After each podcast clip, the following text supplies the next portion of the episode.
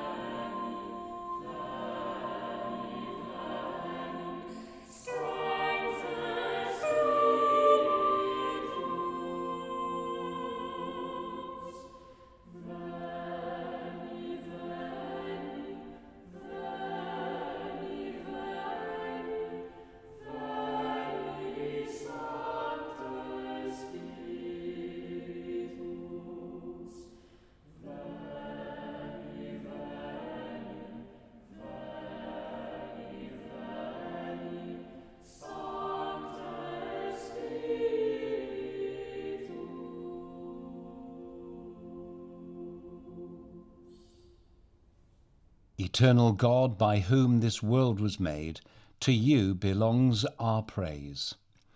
Precious Jesus, who died that we might live, to you belongs our praise. Holy Spirit, who lives within our hearts, to you belongs our praise. Three in one, who draw us here by grace, to you belongs our praise.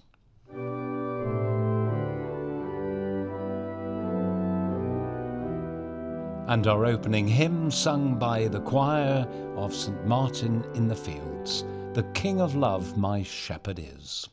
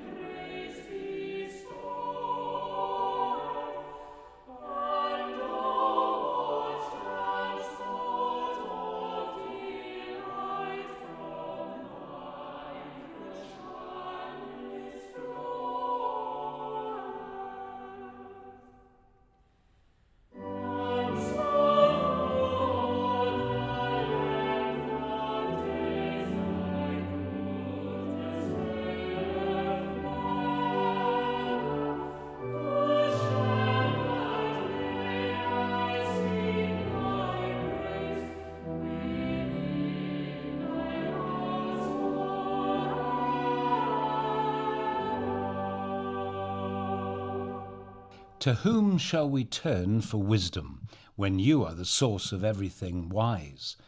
To whom shall we turn for mercy when you are the source of the love that we seek? To whom shall we turn for compassion and peace when hearts are low and our faith is so weak? To the one who is the source of everything we seek. To you, dear Lord, we turn. And the collect for the 16th Sunday after Trinity.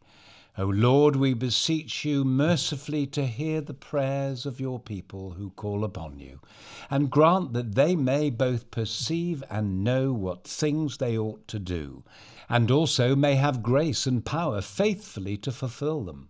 Through Jesus Christ our Lord, who is alive and reigns with you in the unity of the Holy Spirit, one God, now and forever. Amen. And now our confession. Forgive us, Lord, when the road we travel is of our own choosing and we are distracted by the sights and sounds that surround us. Forgive us, Lord, when your voice is muffled by the noise of our lives and we lose the path, finding ourselves alone. Be with us. Guard and guide us, we pray Keep our eyes and ears focused on you and bring us safely through each day. The epistle is taken from the letter of James, chapters 3 and 4. Who is wise and understanding among you? Show by your good life that your works are done with gentleness, born of wisdom. But if you have bitter envy and selfish ambition in your hearts, do not be boastful and false to the truth. Such wisdom does not come down from above, but is earthly, unspiritual, devilish. For where there is envy and selfish ambition, there will also be disorder and wickedness of every kind. But the wisdom from above is first pure, then peaceable, gentle, willing to yield, full of mercy and good fruits, without a trace of partiality or hypocrisy and a harvest of righteousness is sown in peace for those who make peace. Those conflicts and disputes among you, where do they come from? Do they not come from your cravings that are at war within you? You want something and do not have it, so you commit murder, and you covet something and cannot obtain it, so you engage in disputes and conflicts. You do not have because you do not ask. You ask and you do not receive because you ask wrongly in order to spend what you get on your pleasures.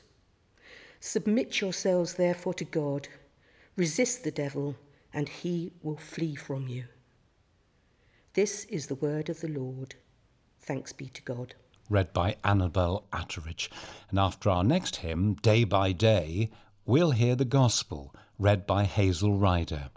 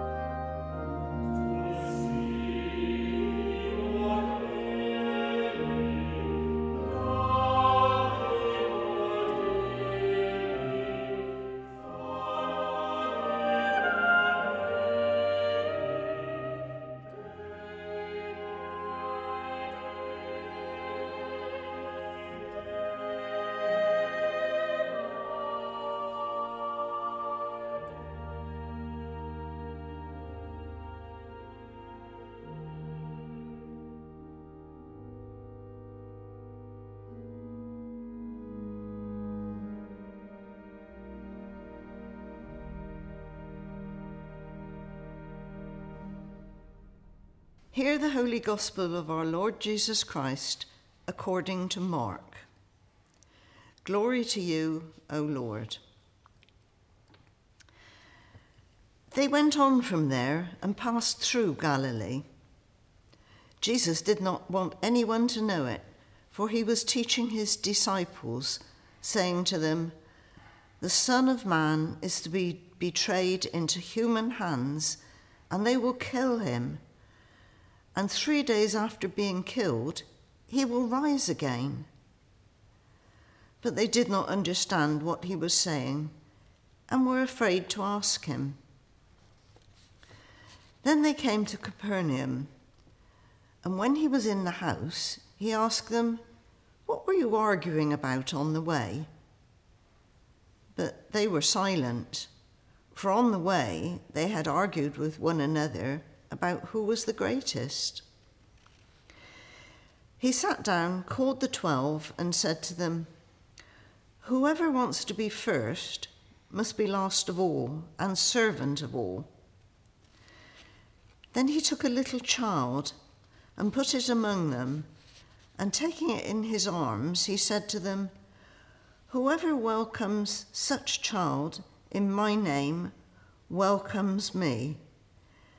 And whoever welcomes me welcomes not me, but the one who sent me. This is the gospel of the Lord. Praise to you, O Christ. Our talk this morning is an excerpt from a lecture I recorded at the Bristol Church Union. It was called Deliver Us from Evil and given by the Right Reverend Bishop of Monmouth, Dominic Walker. Thank you very much indeed. It's very good to be with you. This is actually the second time that I've been to All Saints Clifton. Now, the last time was to come to the funeral of Bishop Mervyn Stockwood, um, who was the bishop who ordained me.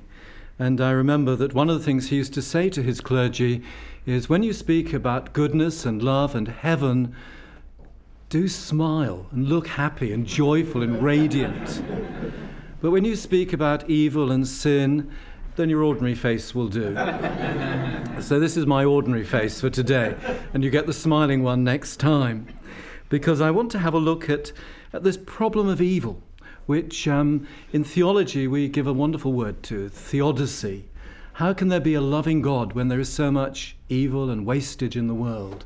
When bad things happen to good people? How do we understand this, this God of love?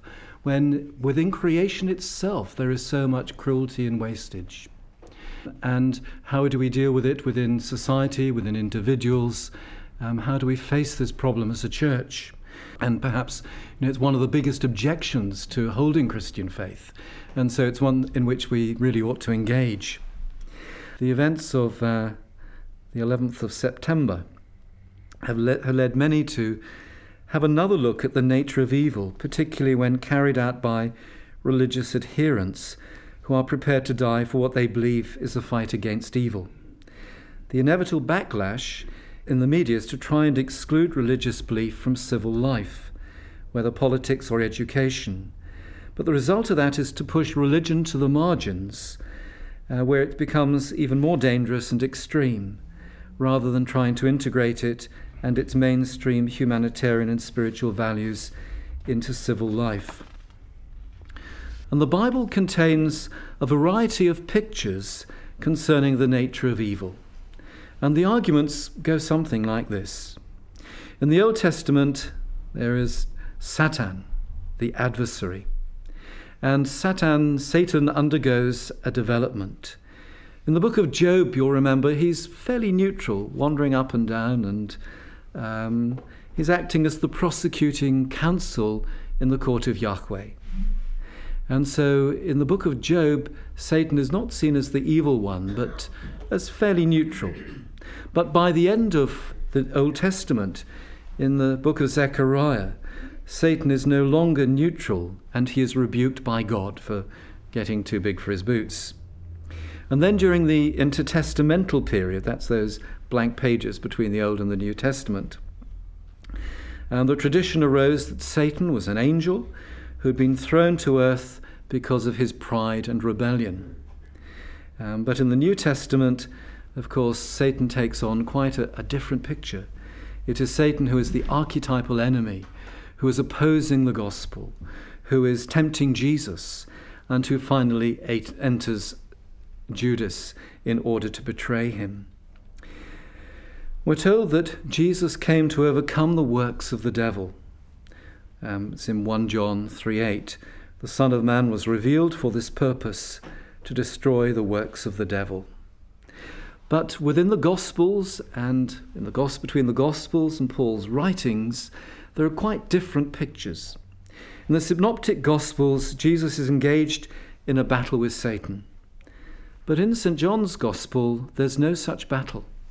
In St. John's Gospel, uh, the battle is between good and evil, between light and darkness, between belief and unbelief. In the Gospels, it is Satan who is preventing the kingdom of God from being established. But in St. Paul's writings, and particularly in the, in the letter to the Romans, it's human sin. And I guess that uh, for many Christians, they tend to go for one or the other. Uh, they don't sort of hold both those pictures together. They either blame what goes wrong on the works of the devil. You know, there was a, a wonderful um, little booklet that John Richards produced with uh, called Deliver Us from Evil, and on it, on the front cover, was a cartoon of a, a vicar being stopped for speeding and saying to the policeman, It wasn't me, officer, it was the demon's speed.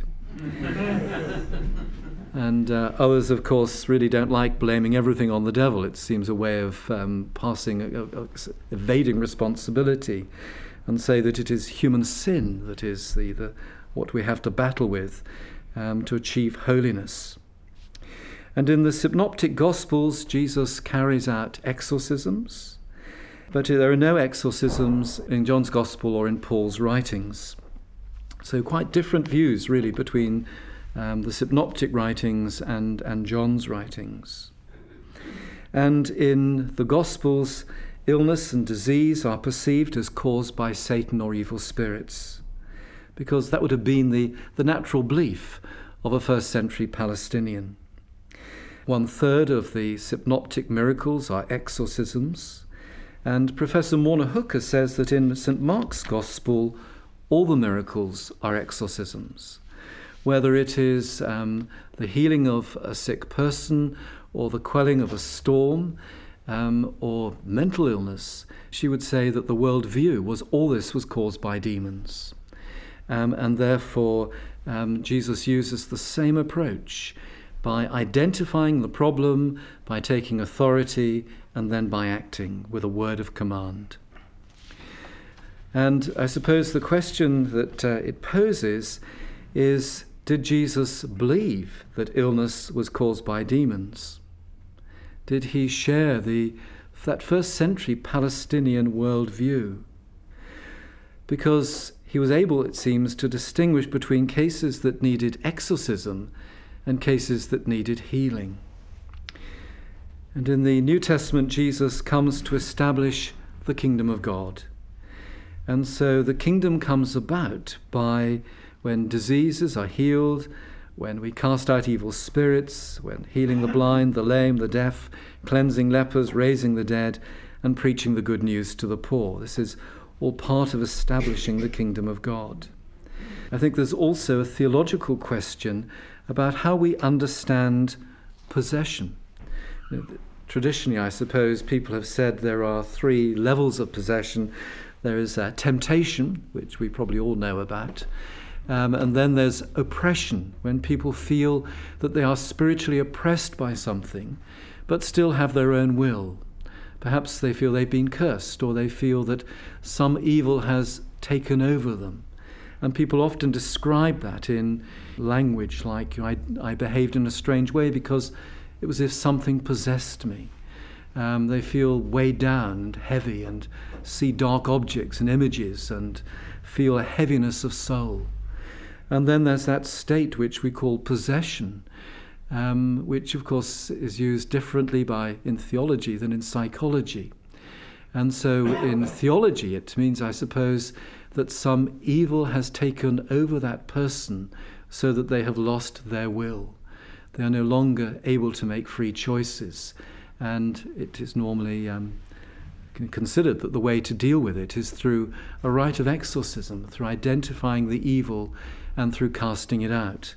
For psychiatrists, possession states are when people appear to have been taken over by something, um, have lost their will, and are seriously psychiatrically ill. The question, I suppose, that is posed is do we understand possession as people being possessed by evil spirits, something that comes from outside to invade the person? I mean, I sometimes call it the Martian theory of possession. Or do we see perhaps that evil spirits are not a part of ourselves? Do we have to own our own demons? Do we have to see that they may be part of us that has been denied, repressed, um, and but has taken over us? So, to the ministry of deliverance, within the ministry of deliverance, we're often dealing with people who are presenting symptoms. But so often, um, what are presented as symptoms of paranormal activity, of oppression or possession, are in fact um, really symptoms of dealing with, with a much, a much deeper um, problem within people, where either not, not usually so much evil, sometimes you know, are, there is evil, and sometimes or evil done unto them, but quite often we're dealing with, um, with people who are, who are quite sick and who need very careful handling rather than a bit of Christian magic.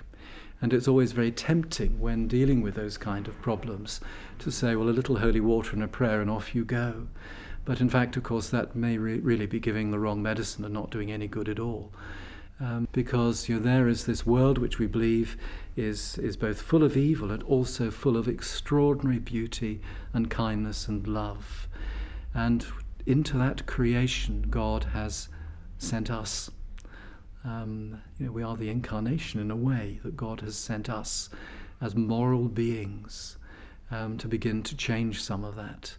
And uh, perhaps you know, we, we're still on a, moral growth, I think. Uh, we, I think, are evolving morally so that some of the things that we used to believe were okay, we no longer consider to be right. And so I suppose you know, there's always this um, progression in morality as we begin to view the world differently and feel that you know, the light of Christ still shines on us and we still have to grapple with these problems of good and evil. So let me, let me stop there.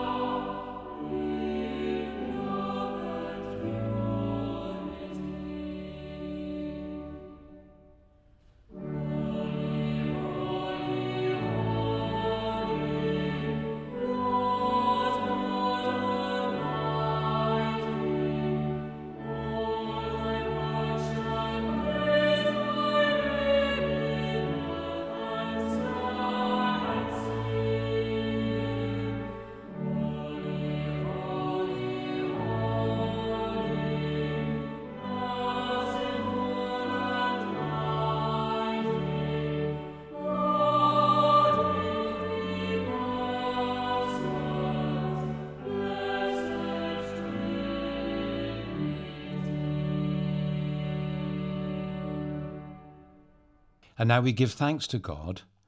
You cherish the humble above the proud and bless those who put others first, taking their example from that of their Lord. You turn around the values of this world and invite us to participate in a way of living where the first shall be last, the last shall be first, and the blessed in the kingdom will be servants of all. Thank you for the gift of courage, Lord, to step out and dare to be different.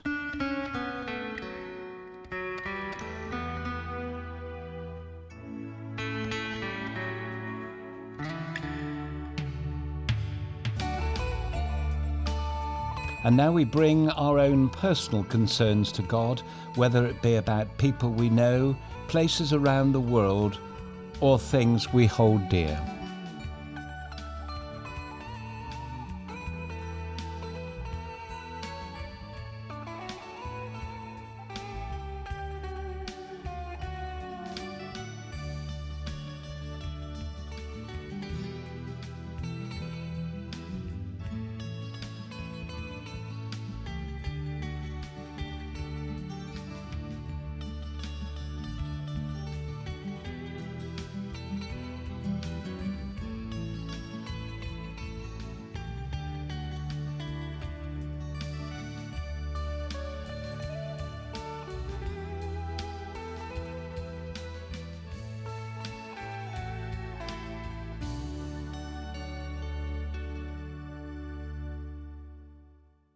And we say together the Lord's Prayer Our Father, which art in heaven, hallowed be thy name.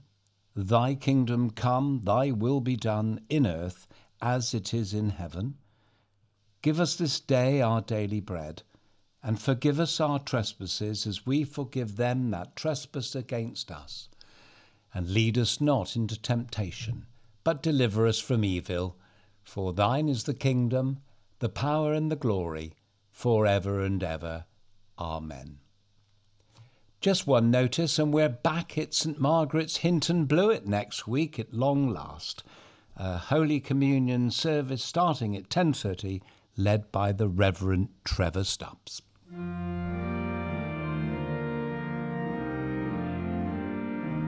And our final hymn, Go Forth and Tell.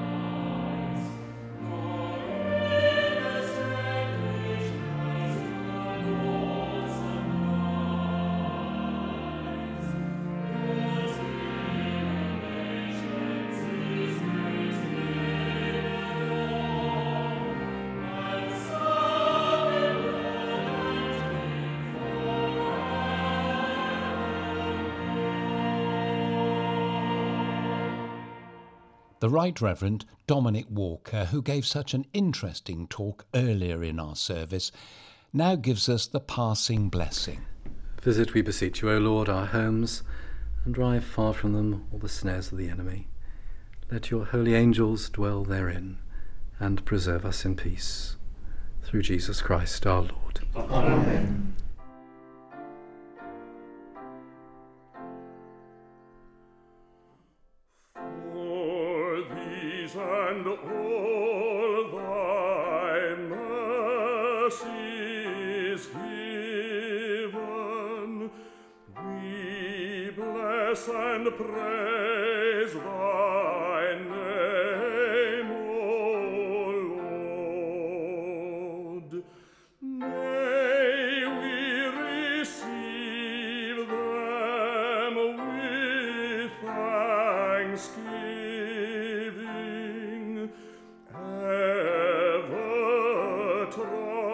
trusting